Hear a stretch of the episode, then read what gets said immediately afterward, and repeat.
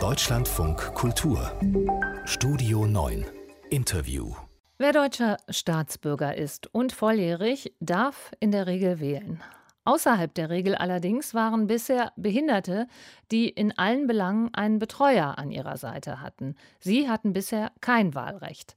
Das Bundesverfassungsgericht aber hat diese Vorschrift für verfassungswidrig erklärt und deshalb dürfen bei der Bundestagswahl in diesem Jahr 85.000 Menschen abstimmen, die das bisher nicht konnten.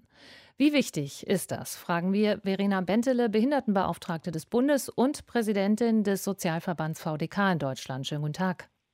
Hallo, schönen guten Tag. Frau Bentele, Sie haben sich ja mit Sozial- und Behindertenverbänden jahrelang für eine entsprechende Reform des Bundeswahlgesetzes eingesetzt. Heißt das auch jetzt, dass der Wunsch unter denen, die bisher ausgeschlossen waren, groß war? Genau, also ich bin jetzt äh, nicht mehr die Behindertenbeauftragte der Bundesregierung und das war ich aber von 2014 bis 2018 und da war das schon ein Riesenthema. Das Bundesverfassungsgericht hat dann endlich entschieden vor einigen Jahren, dass Menschen, die eine rechtliche Betreuung in allen Angelegenheiten haben, wählen dürfen.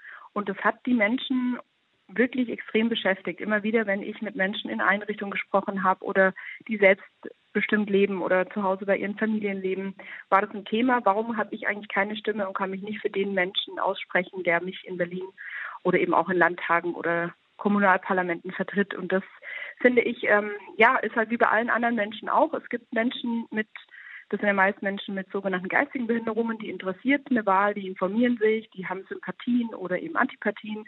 Das ist wie bei allen anderen Menschen auch. Den einen interessiert es, den anderen eben überhaupt nicht. Mhm. Das heißt, Sie erwarten auch, dass jetzt viele von Ihrem neuen Wahlrecht Gebrauch machen werden? Ich kann das ehrlicherweise überhaupt nicht sagen, wie viele Menschen von den ca. 85.000, die Sie ja in der Anmoderation erwähnt hatten, von ihrem Wahlrecht Gebrauch machen, weil es ja eben ein Recht ist und keine Pflicht in Deutschland, Gott sei Dank, ähm, eben auch zu wählen und wählen zu gehen. Vielleicht haben viele auch Briefwahl beantragt, vielleicht gehen viele und freuen sich auf den 26.09. und gehen dann in die Wahlkabine als eine besondere Herausforderung, als ein besonderes Erlebnis. Kann ich ehrlicherweise überhaupt nicht sagen, aber ich bin natürlich nach der Wahl gespannt, ob Menschen auf mich zukommen, auch in unserer Mitgliedschaft im Sozialverband VDK und mir von ihrer ersten Wahl, vom ersten Mal erzählen. Mhm. Vollbetreut heißt, das sind Menschen, die alleine im Alltag nicht klarkommen. Wie funktioniert das Wählen für Sie? Na, das sind erstmal Menschen, die vor allem, äh, deswegen ja heißt es auch eine Betreuung in allen Angelegenheiten, vor allem in allen rechtlichen, die eben Unterstützung brauchen, wenn es darum geht, ähm, eben ja ihr Leben zu planen, zu gucken, wo kann ich gut wohnen, wie kann ich arbeiten und wo kann ich arbeiten, ähm, wie kann ich meinen Alltag organisieren. Ähm, dafür haben die Menschen eben eine Betreuung und können natürlich auch zum Thema Wählen sich von der Betreuungsperson Unterstützung holen oder auch von allen anderen Personen. Sie können genauso im Fernsehen die Wahlarena oder das Triell anschauen.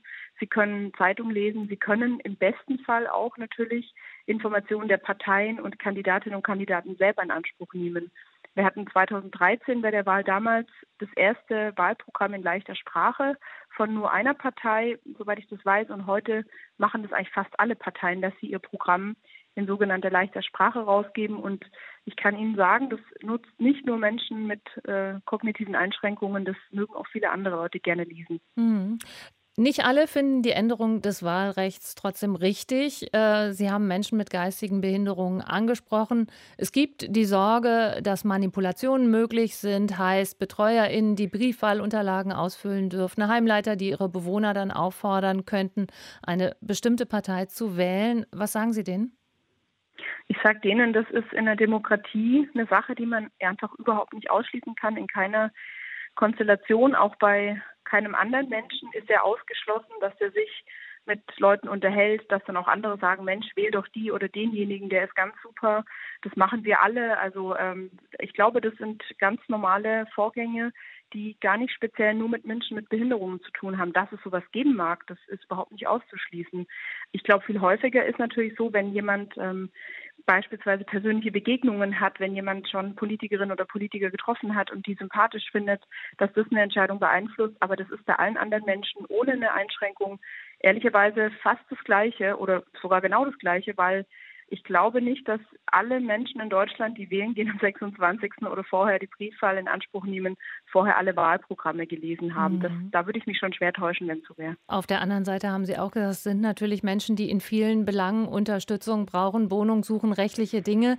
Äh, Warum dann ausgerechnet wählen alleine?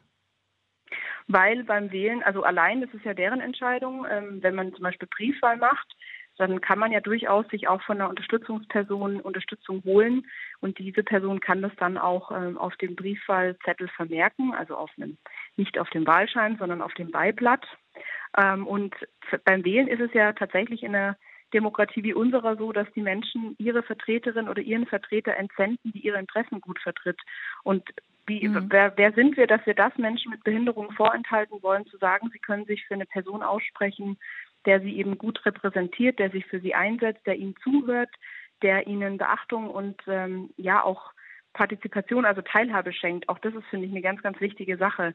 Gibt es eigentlich Politikerinnen und Politiker, die Menschen mit Behinderung, gerade mit geistigen Behinderungen, auch mal fragen, was sie eigentlich wollen, wofür sie stehen, was sie interessiert? Das wird am Ende die Wahlentscheidung sicher beeinflussen. Sagt Verena Bentele, Präsidentin des Sozialverbands VDK in Deutschland. Ich danke Ihnen.